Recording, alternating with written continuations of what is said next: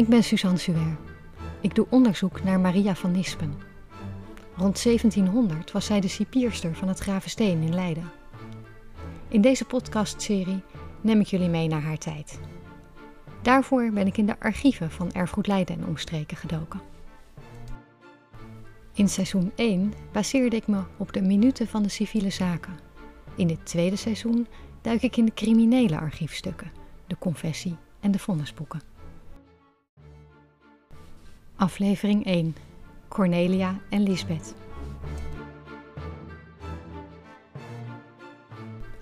In maart 1688 werden twee vrouwen in hechtenis genomen in het Gravensteen. Het waren Lisbeth Bolijn en Cornelia van Breugel. Wie waren dit en wat hadden ze gedaan om gearresteerd te worden? Ik begin met Cornelia. Over haar is het meest te vinden. Cornelia Gerritsdochter van Breugel was geboren in Haarlem. Ze had twee broers, Jan en Adriaan, en een zus, Elisabeth. Cornelia woonde in 1678, in ieder geval met haar zus, in de Lauris van Dalenstraat in Leiden. Ongeveer waar nu de Marendorpse Dwarsstraat is, een klein straatje ten noorden van de Haarlemmerstraat. De Lauris van Dalenstraat werd overigens in die tijd ook de Hoerensteeg genoemd. Maar ik dwaal af. Cornelia's broers Jan en Adriaan waren getrouwd en woonden ook in Leiden. In het voorjaar van 1678 trouwde Cornelia in de Pieterskerk met Egbert Roelofszoon Sasburg. Egbert was een lakenwerker en hij was geboren in Geertruidenberg. En zo'n zeven maanden later, op 13 oktober van dat jaar, lieten Cornelia en Egbert hun dochtertje Katelijntje dopen. Was het huwelijk een moedje? Wellicht. Het was in ieder geval verder geen succes. Tijdens de Valkenburgermarkt een jaar later ging Egbert bij Cornelia weg. Ze spraken elkaar nog wel eens, maar dat was het wel. Wat er de vijf jaar daarna met Cornelia gebeurde, weet ik niet. Het lijkt erop dat Katelijntje overlijdt, want er wordt verder met geen woord over haar gerept. Maar ik kan ook geen begraafinschrijving van haar vinden, dus ik hou de slag om de arm. Wat ik wel weet, is dat in deze periode Cornelia Lisbeth ontmoette. Lisbeth, Elisabeth Bolijn, is rond 1660 geboren. Verder kan ik helemaal niets over haar vinden.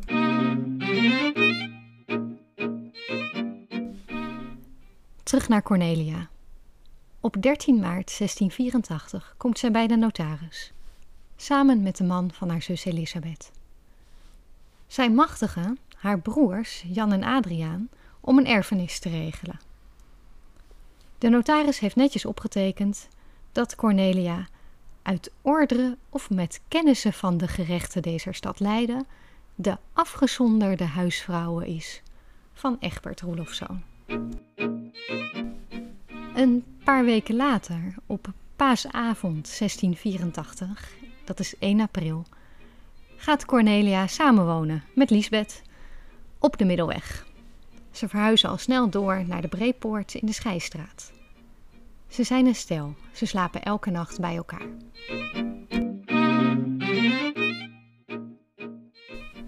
Het ziet er naar uit dat ze meer willen dan samenwonen. En daarom vertrekt Liesbeth binnen een jaar naar Amsterdam. Cornelia reist achter haar aan, maar gekleed in mannenkleren die Liesbeth voor haar heeft geregeld. Zij gaan in ondertrouw op 21 maart 1685 in Amsterdam. Als Cornelis Brug van Hamburg, Garentwijnder, oud 25 jaar. In de Blomstraat, ouders dood. En Lisbeth Bolijn van Leiden, oud 25 jaar, als voren, ouders dood.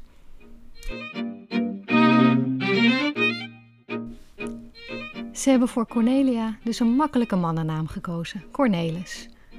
Cornelis Brug, erg lijkend op Cornelia van Breugel. Hij komt uit Hamburg, vandaar dat niemand hem eerder heeft gezien. En ze hebben zelfs een beroep voor hem uitgezocht: garetwijnder en een leeftijd 25 jaar, waarvan ik vermoed dat het ietsje jonger is dan de werkelijke leeftijd van Cornelia. Zij was immers tien jaar daarvoor al getrouwd met Egbert Roelofs zoon. En ik kan me niet voorstellen dat ze toen 15 jaar was. Getuigen bij dit huwelijk zijn Jan Dirkzoon van der Bos en Annetje Gerritsdochter. Waren die op de hoogte? Geen idee. Het keurig voorgedrukte ondertrouwformulier vervolgt. Verzoekende hare drie zondaagse uitroepingen om me naar dezelfde de voorzegde trouwen te solemniseren en de in alles te voltrekken, zoverre daar anders geen wettige verhinderingen voor en vallen.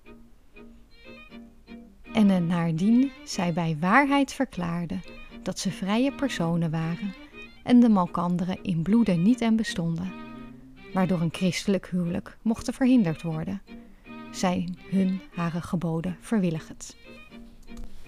Cornelia ondertekende het formulier netjes met Cornelis Brug. Lisbeth zet een kruisje. Het leuke is dat de handtekening van Cornelis heel vergelijkbaar is met die van Cornelia een jaartje eerder bij de notaris in Leiden. Na de drie zondaagse uitroepingen trouwden Cornelia en Lisbeth in de gereformeerde kerk in Amsterdam. Ik denk dat ze daarna weer terug naar Leiden zijn gereisd maar dat is niet helemaal duidelijk.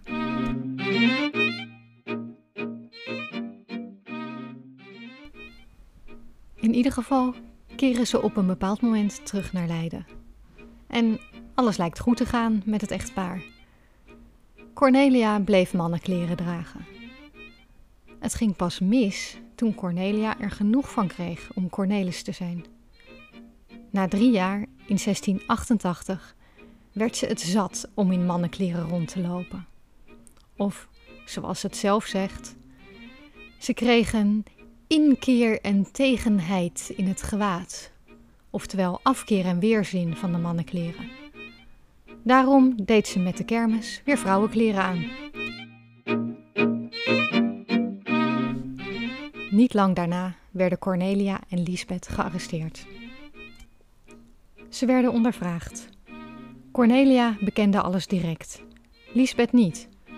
Aanvankelijk verklaarde ze doodleuk dat ze met Cornelis Brug uit Hamburg getrouwd was. Dat ze nooit zwanger was geweest, maar wel enkele keren de ordinaris tekenen niet heeft gehad. Ik neem aan dat dat betekent dat ze wel eens over tijd was of een menstruatie had overgeslagen.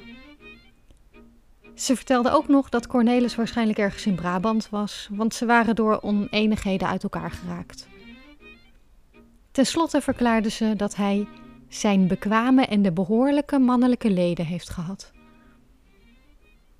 Bij een nadere ondervraging bekende ze wel alles.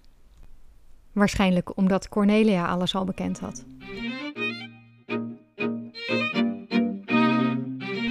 Op 25 juni 1688 werden de vrouwen veroordeeld wegens het aangaan van een huwelijk waarbij de een zich voordeed als een man. Het vonnis? Ze mochten niet meer samenwonen en werden beide twaalf jaar verbannen uit Leiden en Rijnland. Ik hoop dat ze lekker toch in een andere stad samen een plekje hebben gevonden. Bij het lezen van de bekentenissen en het vonnis van Cornelia en Lisbeth kwamen bij mij heel veel vragen op. Als ze al zo lang samenwoonden, dan wist iedereen dat toch wel? Was dat geen probleem, eind 17e eeuw? En toen ze terugkwamen als man en vrouw, hadden de buren dat toen niet door? Waarom zijn ze pas gearresteerd toen Cornelia weer in een jurk ging rondlopen? Ik heb een en ander verder proberen uit te zoeken. Ten eerste, Amoureuze en seksuele relaties tussen vrouwen waren redelijk geaccepteerd. Aan de ene kant is dat omdat de wetgevende partij altijd bestond uit mannen. Zij konden zich niet echt voorstellen wat vrouwen samen deden. Aan de andere kant, als ze zich het wel konden voorstellen, dan kon het toch geen kwaad. Er werden in ieder geval geen buitenechtelijke kinderen geboren en er werd ook geen zaad verspild. Seksuele handelingen tussen mannen werden daarom wel veel meer en veel sneller gecriminaliseerd. Ik denk ook dat alle buren inderdaad wel wisten dat Cornelia en Lisbeth een relatie hadden, maar dat ze er of zich niks bij voor konden stellen, of dat het hen niks kon schelen. Hoe zat het dan toen ze terugkwamen uit Amsterdam als man en vrouw? Had echt niemand het door? Er woonden zo'n 70.000 mensen in de stad. Dus als ze in een andere wijk zijn gaan wonen, waren ze wellicht niet zo bekend bij de buren. Jammer dat dat dan weer nergens staat. Het zou wel verklaren waarom het misging toen Cornelia weer Cornelia werd in plaats van Cornelis. Dat moeten buren zijn opgevallen. Maar is er dan iemand gaan klikken bij het gerecht? Ik heb alle mogelijke archiefbronnen erop nageslagen, maar kon niets van die strekking vinden. Maar ja, niet alles is bewaard gebleven. Het mooiste aan deze bron vind ik dat er over de hele relatie eigenlijk niet moeilijk wordt gedaan. Ja, ze zijn gaan samenwonen, ja, ze hebben een bed gedeeld. Geen probleem. Maar trouwen ging in die tijd nog een stap te ver. Trouwens, Cornelia was officieel ook nog getrouwd. Dat mag tegenwoordig nog steeds niet.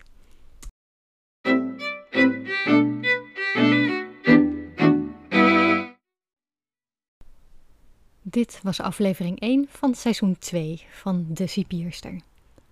In dit seizoen licht ik opvallende zaken uit de criminele archieven uit. In aflevering 2 maken we kennis met Katrijntje Vriendschap, die op 11-jarige leeftijd in het Gravensteen belandt. En dan al een heel bewogen leven achter de rug heeft.